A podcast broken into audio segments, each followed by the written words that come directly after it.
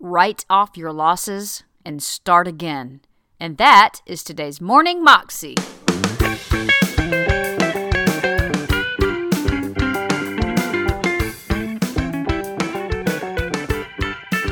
Welcome to the Morning Moxie Show. I am your host, Alicia Sharp, and today is the third part of Louie Giglio's talk on habit fatigue. He's talking today just about a lot of different things, but mainly that we cannot let our past define us or the things that we've done in the past affect our future. Because so many of us will just kind of lay down and wallow in, you know, the things that we've done wrong in the past and the bad decisions we've made. But in reality, Jesus has washed all of that away. He has washed our sin away, and we can get up and move on and conquer what's ahead of us by Jesus' blood and his grace.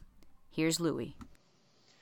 And then, just lastly, how to fight habit fatigue is to write down your losses. Not write them down, but write them down like a businessman. Write off your losses and see number one. And what was number one? Start again. Write off your losses and start again. We're not talking about being frivolous or being reckless. That's not the, the direction we're going in. We're talking about how we are predisposed, a lot of us, to sit in paralysis in our failure and to stare at it and let it stare at us and to lose our traction and lose our momentum because we just didn't accomplish what we hoped to do.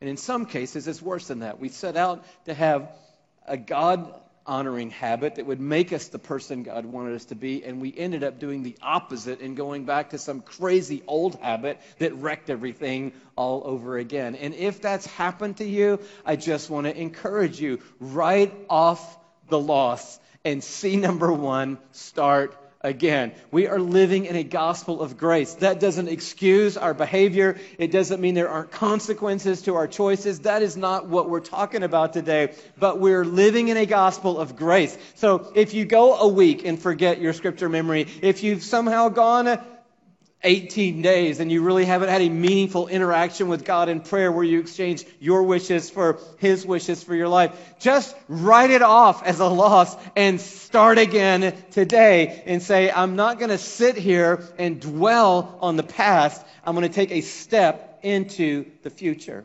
We have the spiritual gift, most of us, of spending most of our day regretting the past. And we spend a very small amount of our energy actually taking a step into the possibility of the future. And we've got to ask God in His grace to help us change that equation. That amazing theologian, Johnny Cash, he said, The past is real, and we can't forget it. That's true. So you can't just block it out. It's real, it's there. But he said, But don't give it time energy, or space in your life. Here's the thing the past already took your time, and it already took your energy, and it already took its space. So why give it any more time, and why give it any more energy, and why give it any more space? What God is wanting to empower you in today is the gospel of grace, which says you can start again. With God, let's start again. And the enemy's always going to be right there and say, Look, why do you want to start again? Didn't work last time. Why do you want to start again? Never does work out. Why do you want to start again? God, blah, blah, blah. Why do you start again? This, that. And, and he just, why do you want to start again? You, you're not even qualified to start again. Well, here's the thing we weren't qualified to start one time. But God is able, and He's patient and kind. And He saved you by grace listen to this. It's Ephesians 2. He saved you by grace. It is by grace you have been saved through faith. That not of yourselves, it is the gift of God, not as a result of works, so that no one can boast. Isn't that beautiful? But that's not as a result of your works. Grace definitely was a result of somebody's work, namely Jesus. He worked like nobody's ever worked, so that you could receive grace without working for it yourself. And that's the gospel. And so when we lean today to say, I'm going to write down my losses, I'm going to write off my losses, and I'm going to start over again, we are leaning into the wind, people. We are leaning with the wind of God's grace, which is already blowing us to life and towards the good things that He has for us to do. So when the enemy says, man, you can't start again, and um, you can't really get going again, and you're never going to make it as far as you want to go, you need to be able to say to the enemy, you know what you don't even understand? Is that God's already designed me to walk in good new works. God has purpose for me when He gave me grace that I would walk in new works. So not only can I start again, not only can I become the person God wants me to be, not only can I break the curse and break the pattern and break the past, not only can I do that, Satan, when I take a step in that direction, the whole wind of heaven is at my back.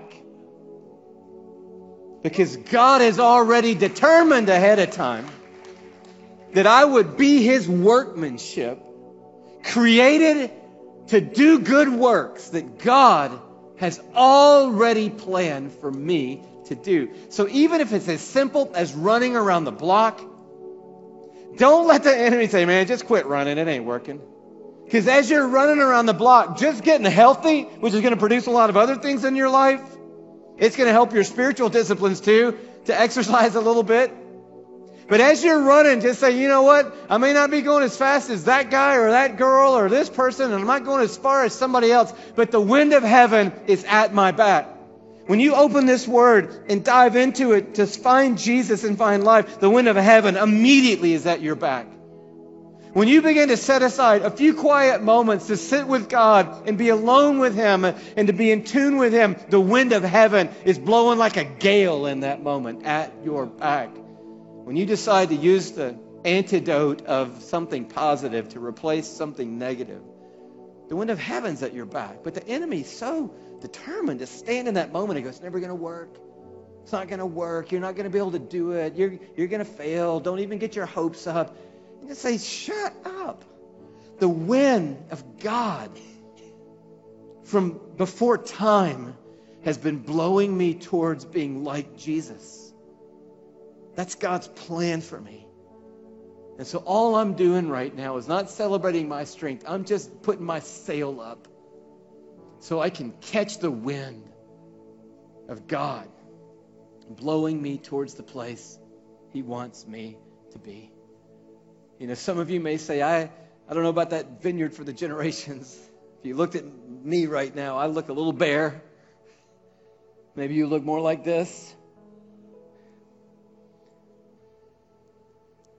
Every phenomenal vineyard at some point looks just like that. And it may not be that you need to worry it may be that you don't need to worry right now about whether there's going to be a harvest this afternoon. Maybe you just need to rejoice again that God is pruning your branches and making you ready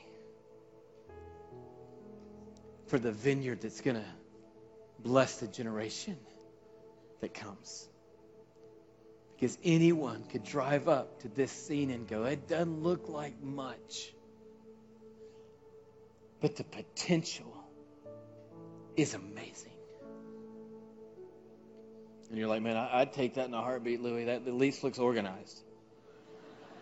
Maybe you feel more like this little guy.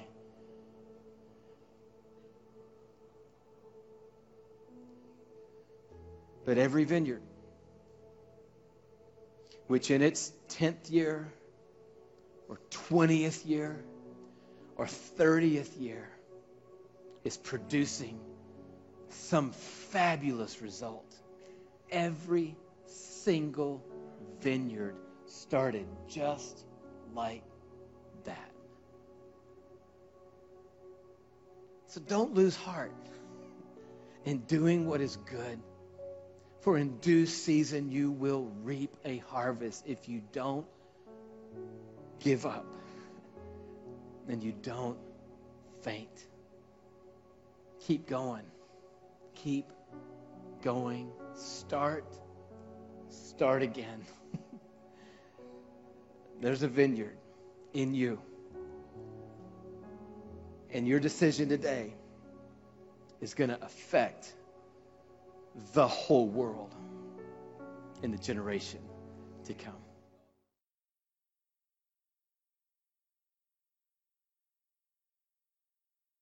That was Louie Giglio, and you can find that clip on YouTube if you search under Louie Giglio Habit Fatigue.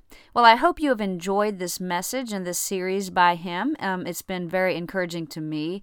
And uh, just go out there and change, you know, one thing at a time. Change something you do every day, and you will see great results in your life. Hope you have a great day, and I will see you again tomorrow for Fun Friday. God bless.